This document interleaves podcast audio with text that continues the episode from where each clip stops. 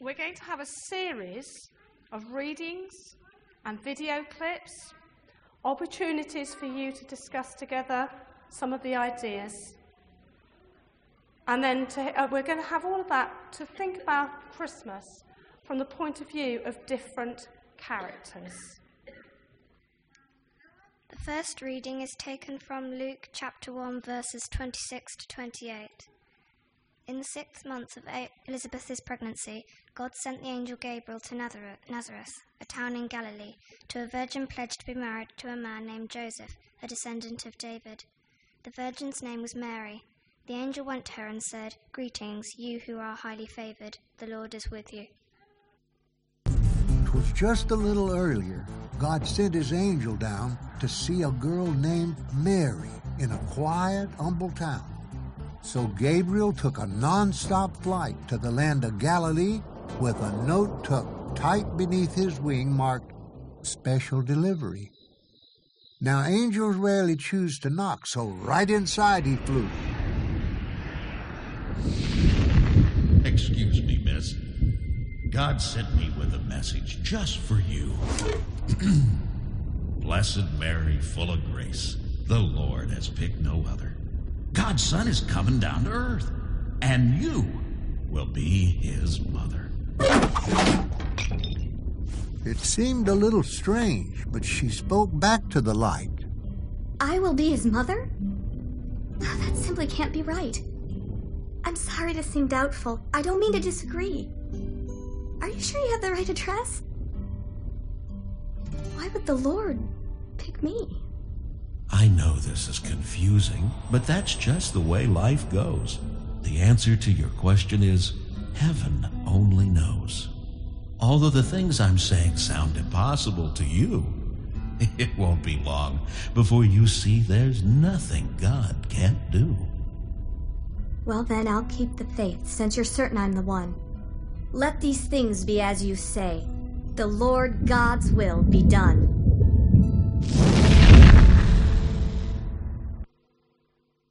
There's Mary. So it's time for you to just talk in your family groups and people next to you. Don't, you don't need to move around, but can you have a discussion together and have a, a think and use your imaginations and just say to each other, what was the cost of Christmas for Mary? Okay, off you go. Did you have some good ideas? You did?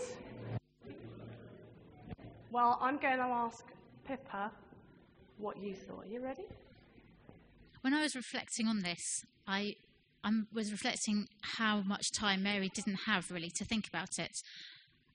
But for me, the main bits were that she was at risk of losing a lot of things from her family and the risk of Joseph not marrying her, to the whole of the rest of her plans and her ideas for her life and the life of her children, because suddenly this had all been turned upside down. And it wasn't her life anymore, it was what God had brought into her life that would now take over. Thank you very much. The second reading comes from Matthew chapter one, verses eighteen to twenty-one. This is how the birth of Jesus the Messiah came about. His mother Mary was pledged to be married to Joseph, but before they came together, she was found to be pregnant through the Holy Spirit. Because Joseph, her husband, was faithful to the law and yet did not want to expose her to public disgrace, he had in mind to divorce her quietly. But after he had considered this, an angel of the Lord appeared to him in a dream and said, "Joseph, son of David, do not be afraid to take Mary home as your wife, because what she is conceived in her is from the Holy Spirit. She will give birth to a son, and you are to give him the name Jesus, because he will save his people from their sins."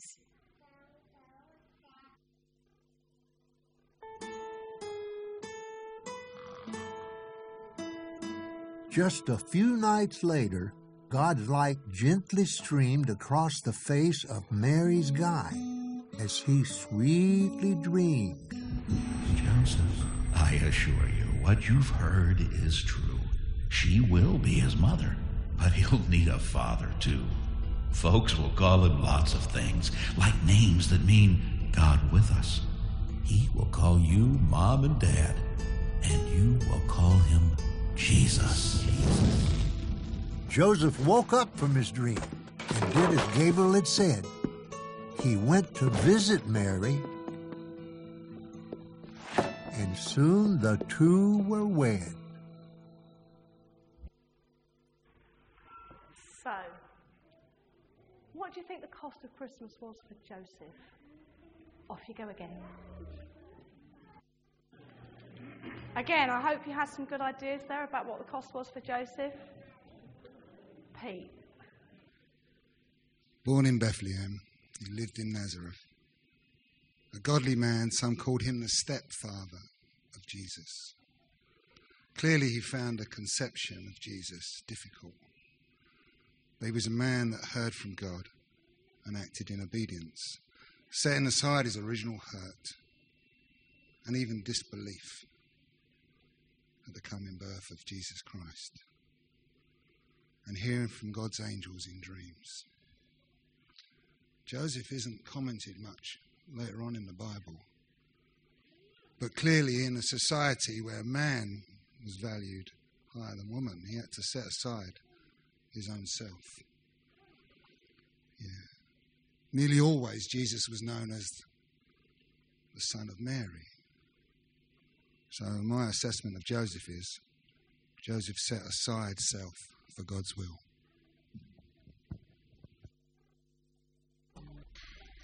The third reading today comes from Matthew chapter two, verses one and two. After Jesus was born in Bethlehem in Judea, during the time of King Herod, Magi came from the east to Jerusalem and asked, "Where is the one who has been born King of the Jews? We saw his star when it rose, and we have come to worship him."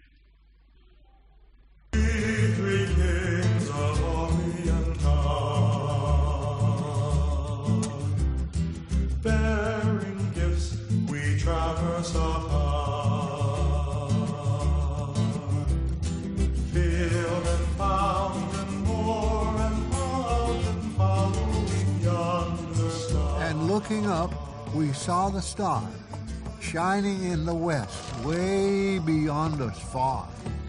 And to the earth it gave great light. And so we continued both day and night.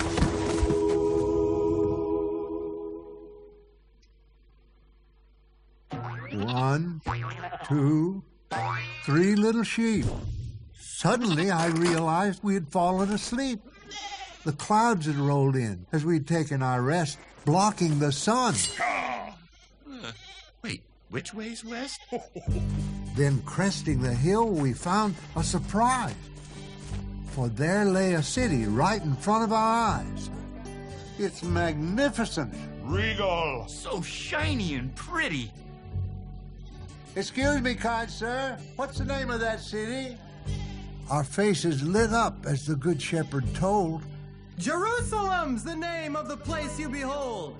Now, knowing the name of our grand destination, we thanked him and raced off without hesitation.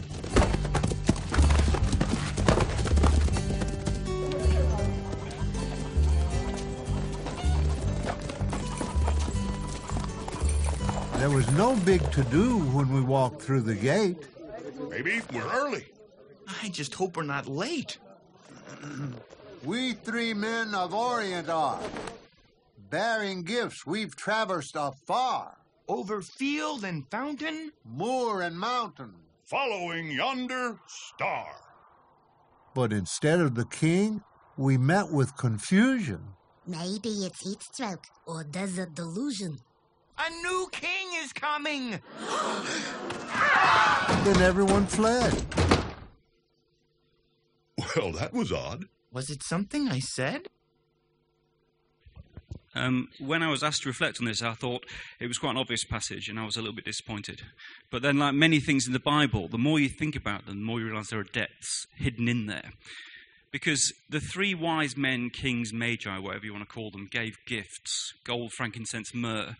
and it's easy to focus on the monetary value of such gifts.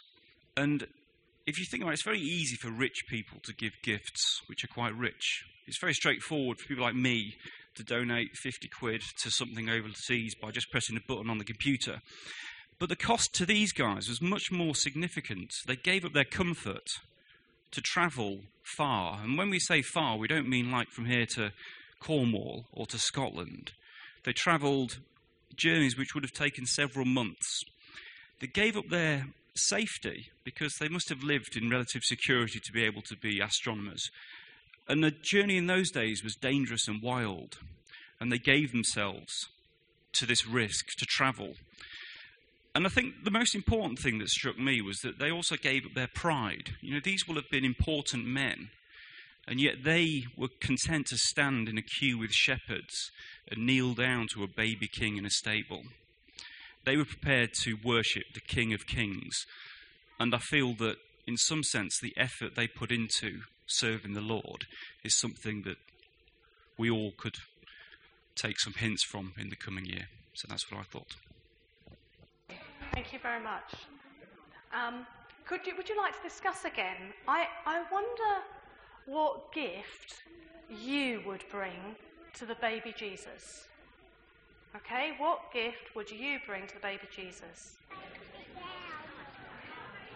All right then, maybe I could draw you back again. You're bursting to tell me, aren't you? Okay. Come on then, girls, what did you think? Love and hope. Oh, I like that. Love and hope.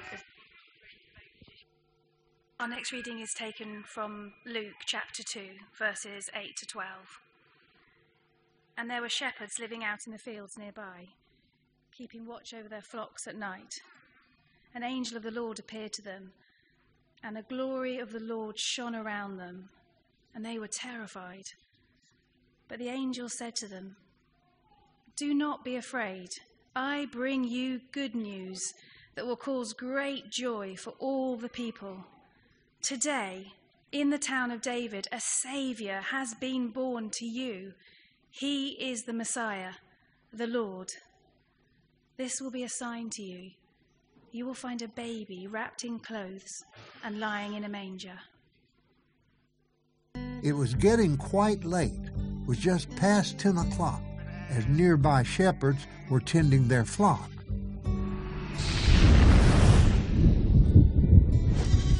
First Gabriel spoke. "You have nothing to fear." Then the choir joined in. "Do you hear what I hear? My friends and I have been heaven sent to welcome you both to tonight's big event.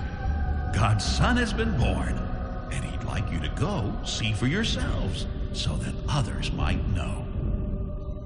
"What a great honor. We'd love to be there. But, as you can see, we have nothing to wear." "The Lord doesn't care if you're shepherd or sheep. The Lord doesn't care if you're mighty or meek. Because your God loves you, He's sending His Son, not for rich or for poor, but for everyone." Then wishing them peace and a world of goodwill, He left them in awe atop of their hill. They straightened their robes. They were very excited. "Who would have imagined that we'd be invited?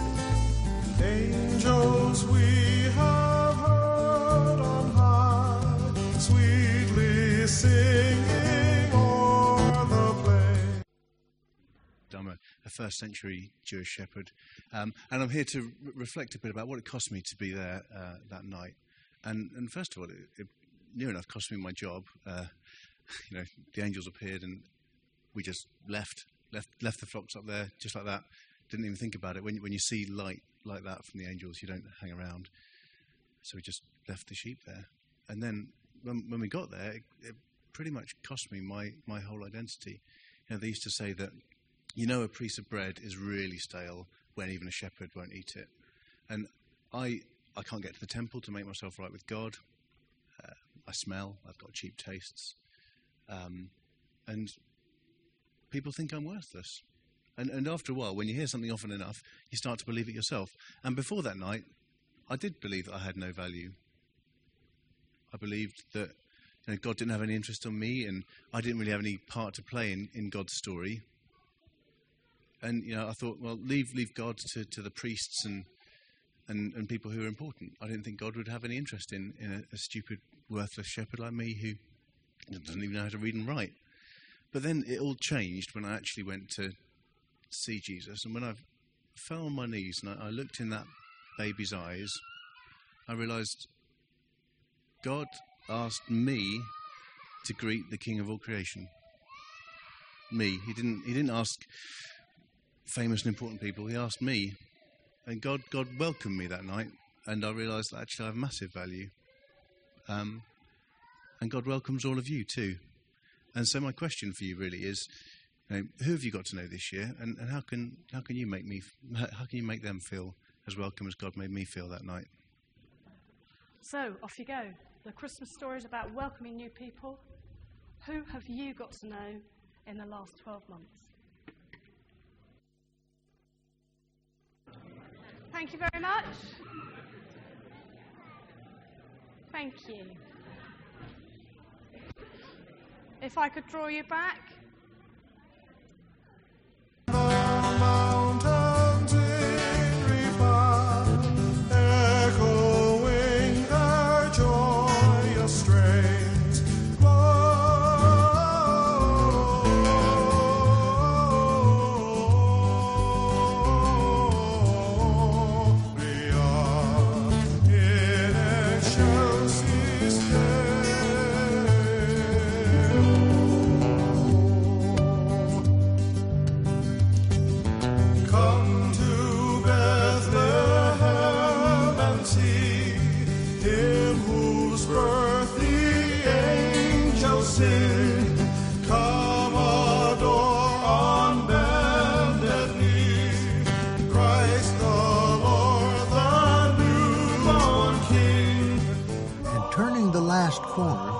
Startled by the sight, for starlight bathed a stable on that silent, holy night.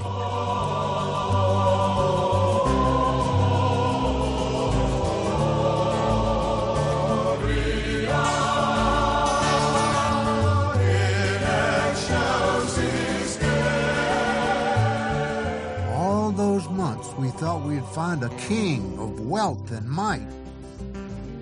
But in that blessed moment, we three wise men saw the light.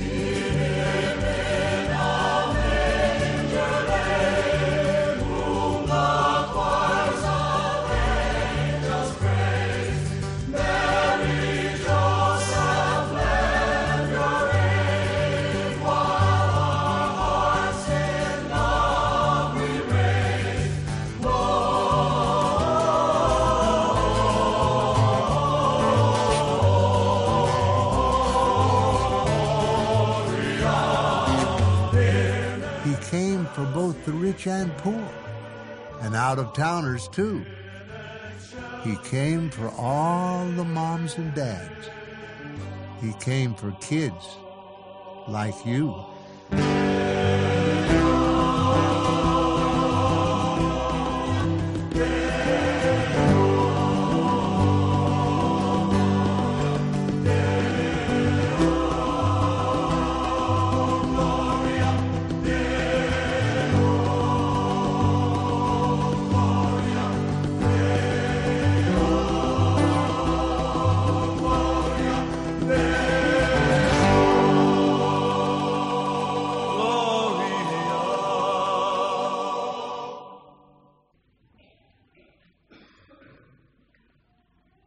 Men thought that they would find a king of wealth and might.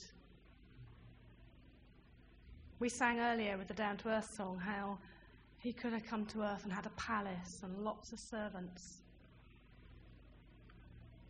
We perhaps would expect the Son of God to be like that. But Jesus came as a helpless babe. And he was born into an ordinary working class family without privilege. And as we know, he grew up. He became a carpenter. And I don't think that was an easy life. And then he spent several years teaching the people about his Father God and his kingdom before dying on a cross for us and rising again on the third day so that we can be friends with God forever. This, this is the cost of Christmas. He came at great cost to himself and at great cost to his Father.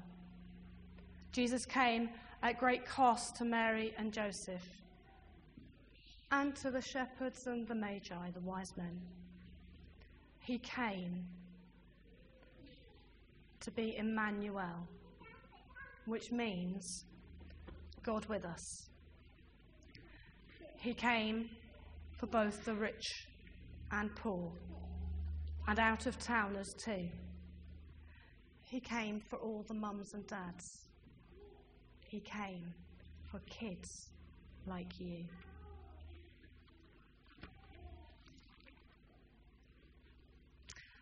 We're going to pray together now. You've been given two gift tags each. If you don't have two gift tags, could you put your hand up and a pen or access to a pen, and we will bring gift tags and pens to you. On the first gift tag, it would be lovely if you could write or draw something from this year that you are thankful for. On the other one, would you like to write or draw something that you want God for you, a dream if you like, for this next year, twenty fifteen? When you've done that, before you move from your seats, can I ask that you tie a knot in the top of the gift tag? And then we would love, love it if you would come and add them to the tree. And because there's quite a lot of us, it might be sensible to come up this way, put them on the tree, and go out of that door and come back in, just to help the flow of people. If you'd all like to take your seats again.